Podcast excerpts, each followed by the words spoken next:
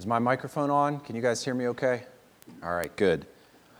I hope there's joy in your heart this morning, really. Uh, the worship gathering of the saints is meant to be a time that we obviously learn from God's word, but it's a time of joy as well, because we're gathering each and every Sunday as a remembrance of the resurrection of Christ and then of, of a time of anticipation of the future and, is, and what's coming and you can't have genuine hope without joy.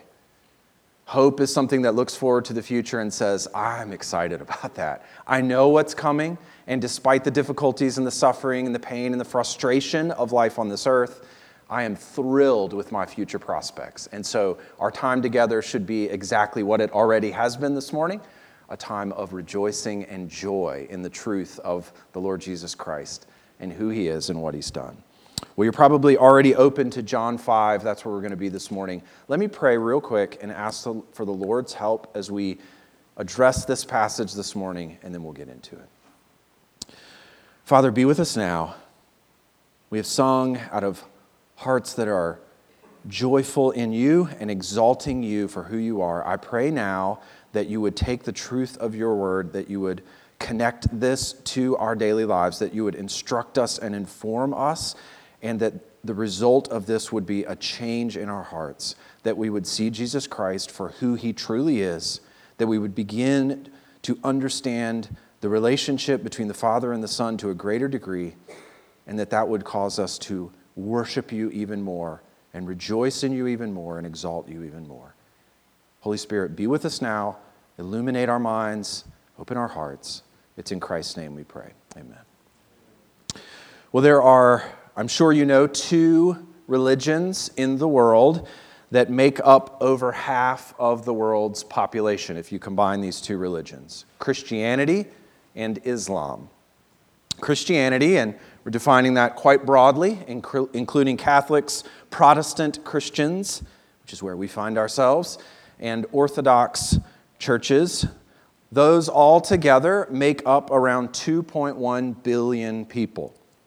And Islam, the second largest faith in the world, accounts for about 1.3 billion people. If someone were to ask you this morning to articulate the difference, the most fundamental difference between Christianity and Islam, what would you say? Well, it may be of some interest to you to know that Muslims believe that Jesus Christ was the Messiah and that he was sent by God to reveal truth about God. But that's where their understanding of him stops. And the Quran is actually quite clear to deny the deity of Jesus Christ and explicitly denies the doctrine of the Trinity. I'm actually going to read you a quote from the Quran this morning. This is from Book 4 of the Quran, which is entitled Women, interestingly enough. Here's what it says O people of the scripture, do not commit excess in your religion or say about Allah except the truth. The Messiah, Jesus, the Son of Mary, was but a messenger of Allah. And his word, which he directed to Mary, and a soul created at a command from him. In other words, he's a created being. So, believe in Allah and his messengers, and do not say three explicitly targeting the doctrine of the Trinity here. Do not say three, desist. It is better for you. Indeed, Allah is but one God. Exalted is he above having a son.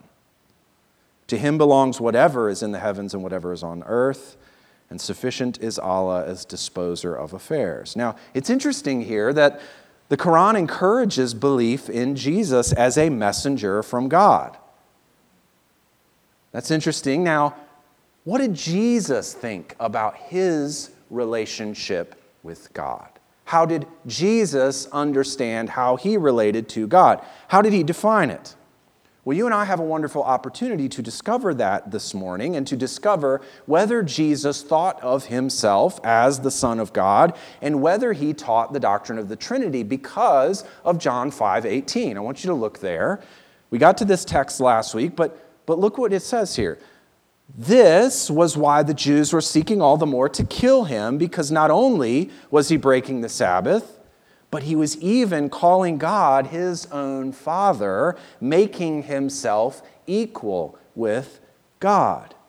And so the Jews clearly understood Jesus to be saying that he was equal with God. What he says in verse 17, My Father is working until now, and I am working, they took that to mean that Jesus was saying he was equal with God. And they understood him to be saying that to the point where they were trying to kill him, because that was a blasphemous thing for him to say in their minds. So, how would Jesus respond to this? He's getting pressure. They're seeking to kill him. So, what is he going to do? How's he going to respond? Hey, guys, let's clear the air here. I'm not saying I'm equal with God at all. In fact, I'm a messenger of Allah and God is one. I don't think Jesus is going to respond that way. And I bring up this fundamental difference between Islam and Christianity this morning because I want this difference to help you to grasp the relationship between God the Father, the Creator God, and the, the man, Jesus of Nazareth. What is the relationship between these two? Jesus, who died on the cross and is the subject of these four Gospels. It is imperative that you come to grips with how Jesus, the man who's walking the earth here, who dies on the cross, who these gospels say rose from the dead, it is imperative that you understand how he relates to God the Father. That is the fundamental difference between the two major religions on earth, and it is absolutely necessary for you to grasp if you are going to rightly understand Jesus, and as you'll see, if you are to receive eternal life. And so I want to give you three reasons why this is so important that you grasp the relationship between the God the Father and Jesus Christ this morning. These are all taken from John 5, verses 19 through 30. And here's the first one on the screen. Three reasons you must rightly understand the relationship between God the Father and Jesus. First of all, because you can't make sense of Jesus without grasping his relationship to the Father. I mean, this is the starting point. You have to get this. Now, keep in mind that Jesus, back in verse 17, as I read you a few minutes ago, has subtly articulated his equality with God. Maybe not so subtly because the Jews took it to mean that he was claiming equality with God, with God. And that's why they respond so harshly in verse 18. Now, if you think back into the Old Testament and you understand a little bit about Judaism, then you understand why they had such a problem with what Jesus was saying. The Jews were committed monotheists. They believed not in a plethora of gods, not in many gods, but in one God. That is maybe the defining difference between the Jews and every other religion in that part of the world at that time. Everybody else believed in multiple gods. They lived in Egypt, and the Egyptians worshiped multiple gods. Then they end up in Canaan, and the Canaanites had many gods that they served and worshiped. Now they're in the Roman Empire, and of course, the Romans had a, an entire pantheon of gods whom they believed were divine and who they worshiped.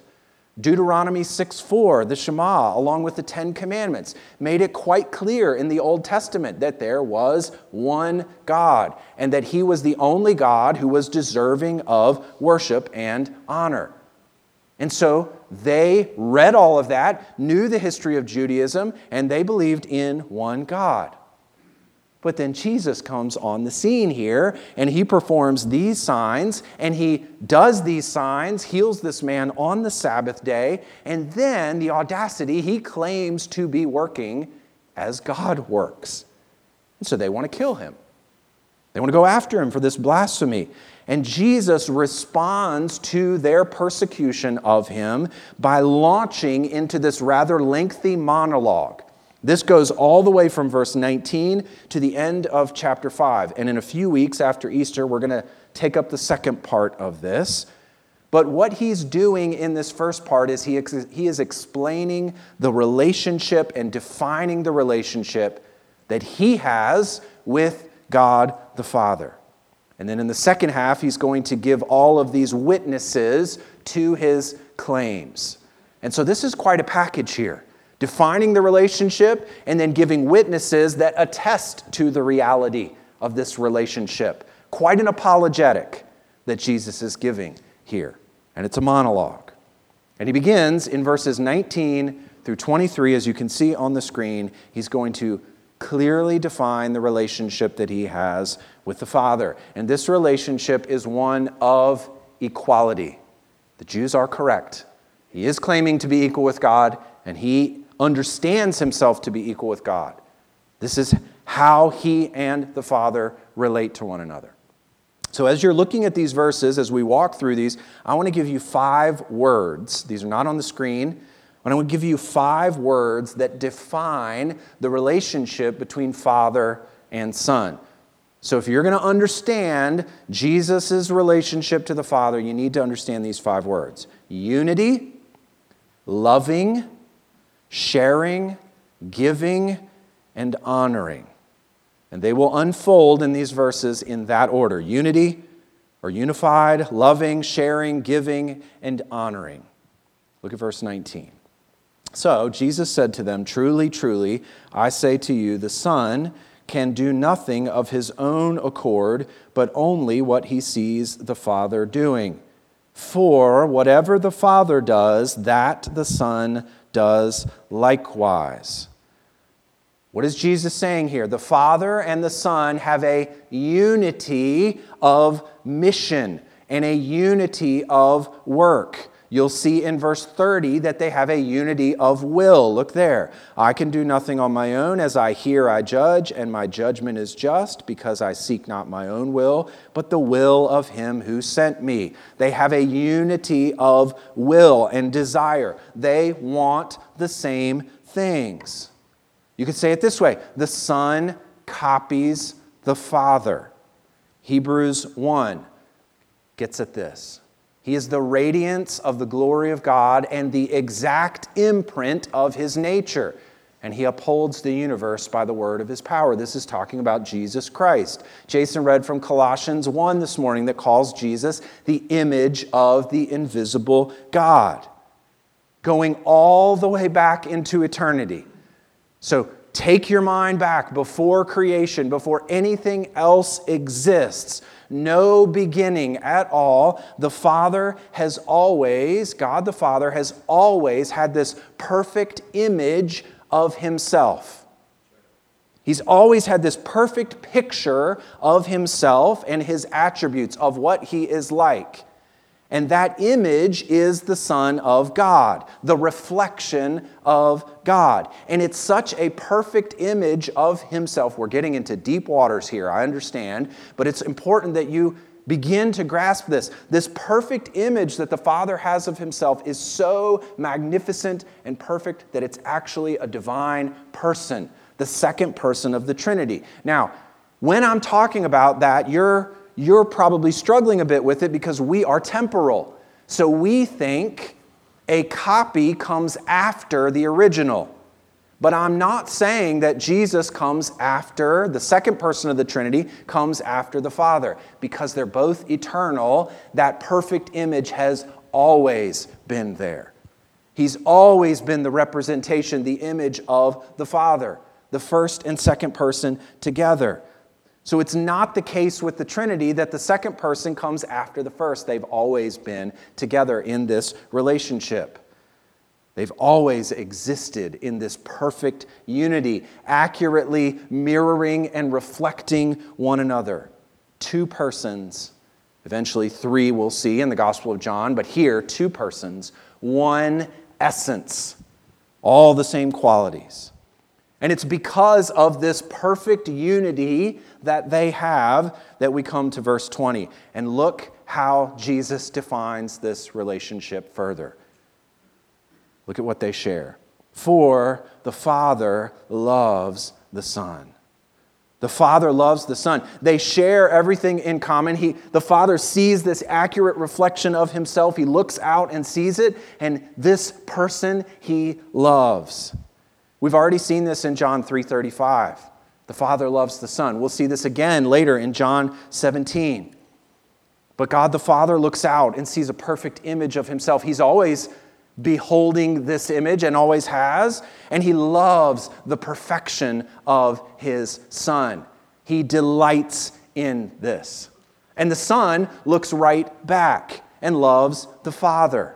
And so this is, there's this perfect, loving, unified relationship. They have delighted in one another going all the way back in eternity past, and they will continue to delight in one another going all the way forward into eternity future. They rejoice in one another's perfection and character, and they find delight and joy in that loving relationship. This is part of the reason it's so appropriate for us to come into church and be joyful, because the Father and the Son have always existed in a joyful relationship. And so, this love and unity leads them to share with one another. Look at the rest of verse 20. For the Father loves the Son and shows him all that he himself is doing. And greater works than these will he show him, so that you may marvel.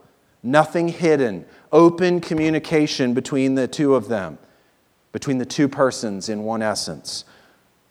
Loving communion between the Father and the Son, communion that is complete. And in fact, as more and more is revealed, the purpose of this revelation is so that you and I can marvel at this loving relationship. Now, this unity of relationship is further explored in verse 21. Look at the identification of the works of the Father with the same works that the Son does. Look at 21. For as the Father raises the dead and gives them life, so also the Son gives life to whom he will. Now, who in the Old Testament has the sovereign authority to give life and to take it away? There's only one individual who has this Deuteronomy 32, 39. See now that I, even I, am He, and there is no God beside me. I kill and make alive. I wound and I heal, and there is none that can deliver out of my hand. 1 Samuel 2 and verse 6 The Lord kills and brings to life, He brings down to Sheol and raises up. He has authority over life and death, and Jesus here is claiming not to merely be a messenger of God, not to merely tell truth about God. Jesus is claiming the same sovereign authority over life and death as the Father. And he has this authority because of the loving communion, unity, and relationship between the Father and the Son. And this loving relationship leads them to give to one another. Look at verse 22. For the Father judges no one, but has given all judgment to the Son. And so it's here that you see these amazing realities of unity and distinction. And this is what is so mind boggling about the Trinity and so beautiful and wonderful. Two persons and one essence. There's a distinction between the two, and yet there's complete unity of the two here. The Father gives the authority for judgment to the Son. Why does he do this? Look at verse 23 that all may honor the Son just as they honor the Father. Whoever does not honor the Son does not honor the Father who sent him. Think about what Jesus has just claimed here for a second. The Father, the Creator God of the universe, wants everyone to honor the Son. But in the Old Testament, God does not share his glory with anyone, does he? He will not allow anyone else to be honored and to be worshiped. You shall have no other gods before me. Now, here, obviously, the Father wants everyone to honor the Son in just the same way that they honor the Father. What does that tell you? They're both deserving of the same adoration and worship because they're both God. Now, that's a lot to take in regarding this relationship here. And the thing is, we normally, I think, shy away from going into the depths of the relationships between the members of the Trinity. We, we think about the doctrine of the Trinity sometimes as academic, something maybe for scholars or for pastors to think about and consider. And we think, I know I'm supposed to believe in the doctrine of the Trinity. I'm just not sure all the details and why I'm supposed to believe in it. But you can't really make sense of Jesus without understanding his unity, love, giving, and sharing relationship with God the Father. And not only that, you can't understand Jesus, but you cannot come to Christ, and your present salvation depends on this unity of relationship between the Father and the Son. You have to understand this because our present salvation, our present experience of eternal life depends on this relationship. Here's what the unity and love between the Father and the Son means practically for you and for me. Look at verse 24. Truly, truly, I say to you, whoever hears my word and believes him who sent me has eternal life. He does not come into judgment, but has passed from death to life. When you hear, because of this unity of relationship, because of the loving communion, when you hear Jesus speak in this gospel and believe it, you're believing in the Creator God of the universe. Because He is the Creator God of the universe. They have a unity of purpose and of mission, and to believe in Jesus is ultimately to believe in God. If you accurately understand who He is. First John talks about this. If we receive the testimony of men, the testimony of God is greater. For this is the testimony of God that He has borne concerning His Son. Whoever believes in the Son of God has the testimony in himself. Whoever does not believe God has made him a liar, because he has not believed in the testimony that God has borne concerning his Son. And this is the testimony that God gave us eternal life, and this life is in his Son. Whoever has the Son has life. Whoever does not have the Son of God does not have life. Believing in the Son is believing in the Father and believing the Father's perspective and understanding of the Son is to accurately believe who Jesus is, and it is to receive eternal life. Now, I want you to notice something in verse 24. This experience of eternal life is not something you have to wait for until you die. Look at what it says there. Truly, truly, I say to you, whoever hears my word and believes him who sent me has eternal life. Not will get, but has eternal life. If you believe in the Son, if you accept God's word about His Son, as is given in passages like this regarding His unity with the Son, if you believe that and trust in Him for salvation, and you believe in the Father, you currently, right now, have eternal life. Now, what does that mean? What does it look like? I don't feel that way, like I have eternal life right now. What does it mean to experience this life right now? Ultimately, what this means is because of the relationship between Father and Son, eternal life means you are invited into that relationship. That's the ultimate end of our salvation. That's what everything is driving toward. You get an invitation to right now be a part of the family to experience the loving communion between the Father and the Son through the Spirit. Listen to John 1, verses 12 and 13. But to all who did receive him, who believed in his name, he gave the right to become children of God, who were born not of blood, nor of the will of the flesh, nor of the will of man, but of God means being adopted into his family. John 17, 3. This is life eternal. He defines it for us. This is what it is. It's not just living forever, it's knowing the Father and the Son. It's experiencing the loving relationship between the two and being invited into that and having God's love shed abroad in your heart through the Spirit. One author put it this way. Whoops all those passages. The good news of salvation is ultimately that God opens his Trinitarian life to us.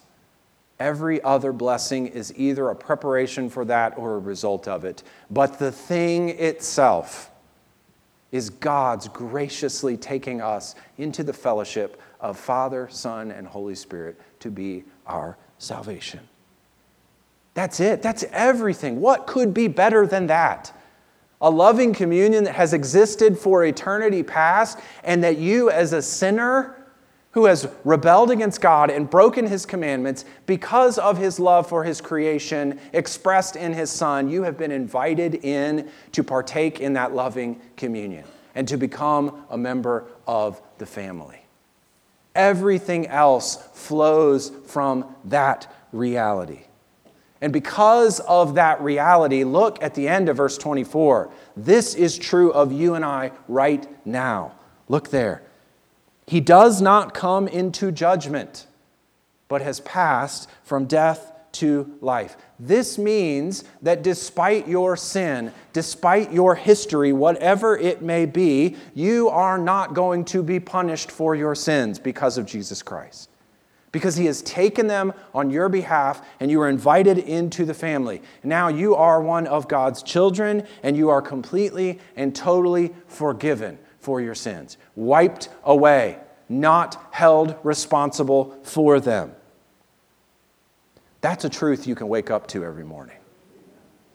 That's a truth that you can get out of bed, and when anxiety hits your heart, when you look at all that you have to do at that day, you can wake up to that truth and remind yourself that you do not stand under judgment, but you are partaking of the relationship between the Father and the Son. You have been invited in as a child of God. But it's not just something you experience now, of course. There also is a future aspect to this that is delightful and joyful, and it gives us hope for what's to come. And that future, final resurrection part of our salvation depends on the relationship between the Father and the Son. So here's why you need to understand this because our future resurrection depends on this relationship. So, if verse 24 is talking about the present experience of eternal life, no condemnation, waking up to that reality as a child of God every morning, this next section turns our focus to the future. And this is what's coming for us. And this our confidence in the future, our confidence in what will happen to us after we die, is based on the unity of the Father and the Son. You can be sure that you, if you are a believer in Christ, will wake up in Christ and you will one day get a new resurrection body free from sin and free from pain and suffering. And you will experience the loving communion of the Father and the Son for all eternity. You can be confident of that because of the relationship between Jesus and the Father. Look at verse 25. Truly, truly, I say to you, an hour is coming and is now here when the dead will hear the voice of the Son of God, and those who hear will live. Now, when you read this, it's hard not to think about, if you're familiar with the Gospel of John, the raising of Lazarus. And I think that's what Jesus is getting at here. The hour is here now. It's, it's here because Lazarus is going to be raised. The voice of God is going to call him out of the tomb. It's going to happen in John 11. And I think Jesus here is definitely talking about physical bodies being raised from the dead. And so he's looking forward to this happening to Lazarus, which is happening then at the present.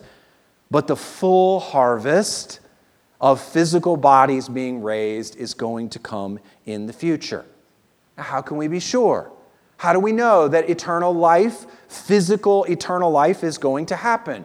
Well, it's based on the relationship between Father and Son, and that's what he goes back to in 26 and 27. Look there. For, here's why that harvest is coming. For as the Father has life in himself, so he has granted the Son also to have life in himself. And he has given him authority to execute judgment because he is the Son of Man. We can be sure that resurrection to life is going to happen because of the unity and the communion between the Father and the Son. It's the same description, right? You just saw this description. Life and judgment are given into the hands of the Son, the unity of purpose and of work between the Son and the Father. That's what we just saw back in verses 21, 22, and 23. He's going right back to that, and now he's looking ahead to our confidence in the future. And here, he's looking to the future and he uses this very interesting title for Jesus. He uses it of himself, the Son of Man. Why does he say that?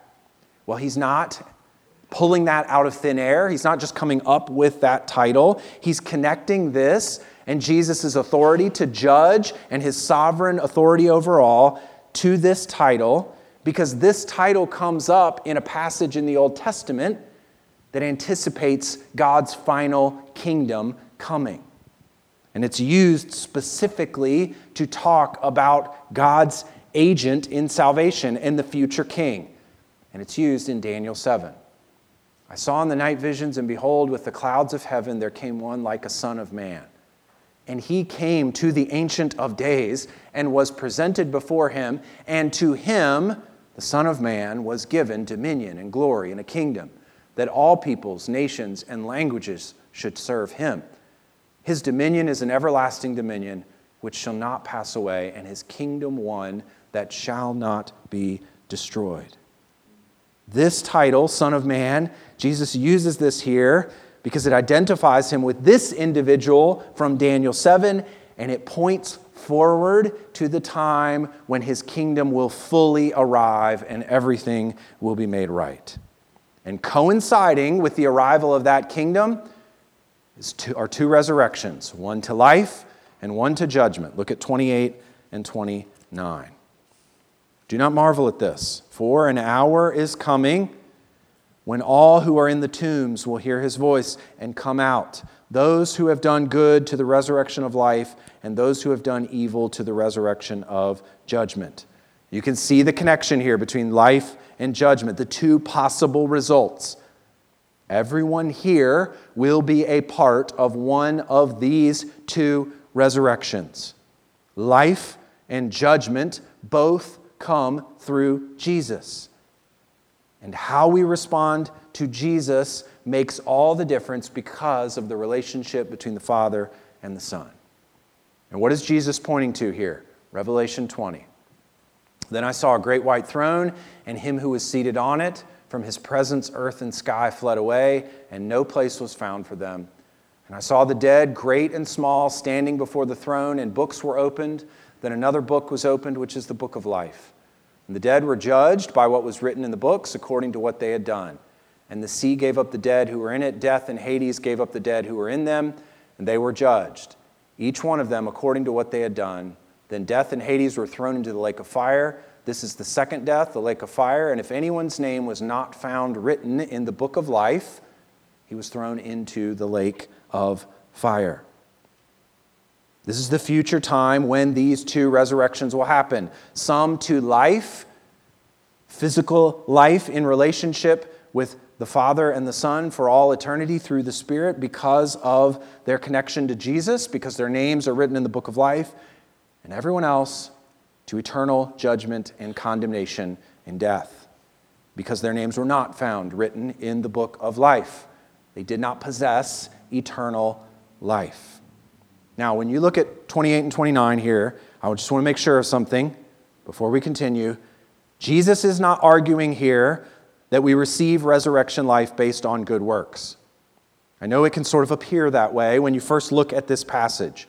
But the Gospel of John has been quite clear so far that eternal life, resurrection life, comes through belief over and over again in chapters 1 through 4, that has been the point. So, what is Jesus doing here?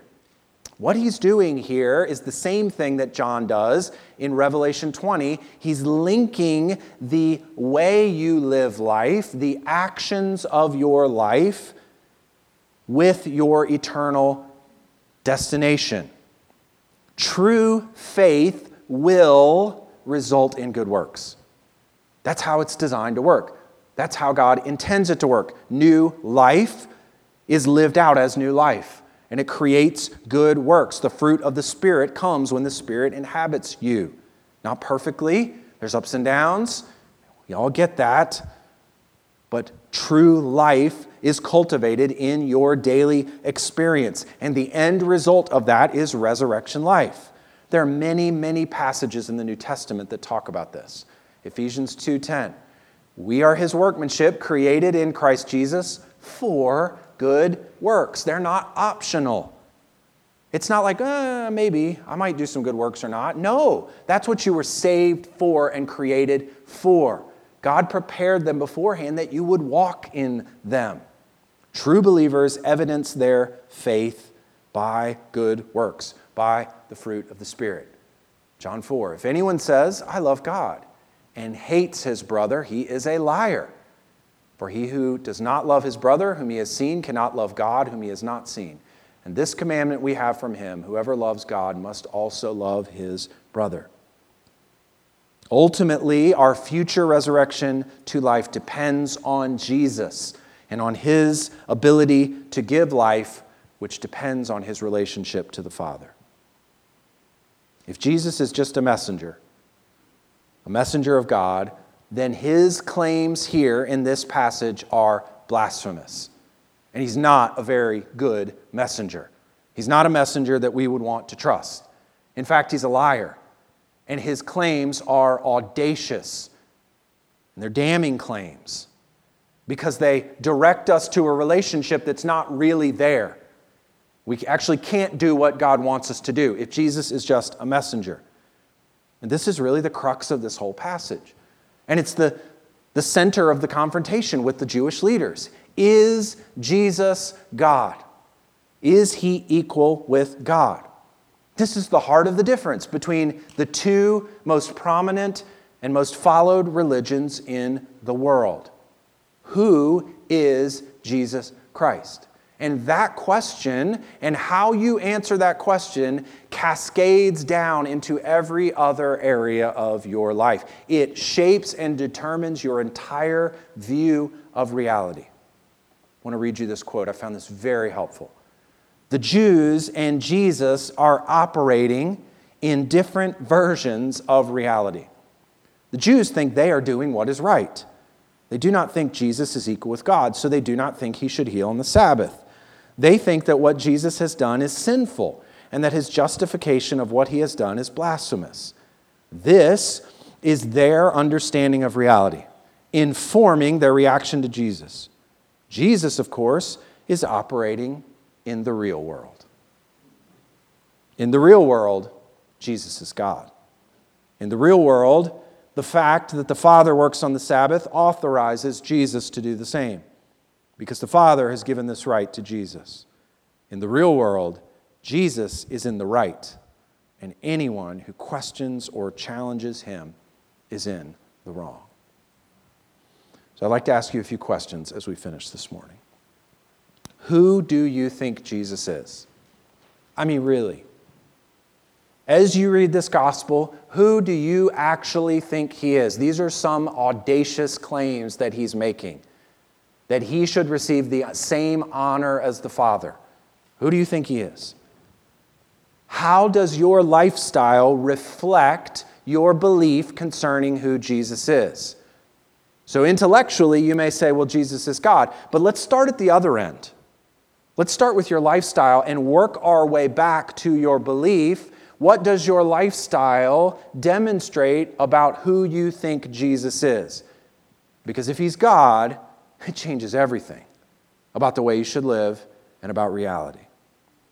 And finally, if the purpose of your salvation is to enter into loving communion or experiencing the loving communion between the Father and the Son, let me ask you if that's the goal and that's the purpose, what is one step you can take this week to realize and fulfill that purpose? In other words, how can you cultivate the communion that you have been gifted between the Father and the Son.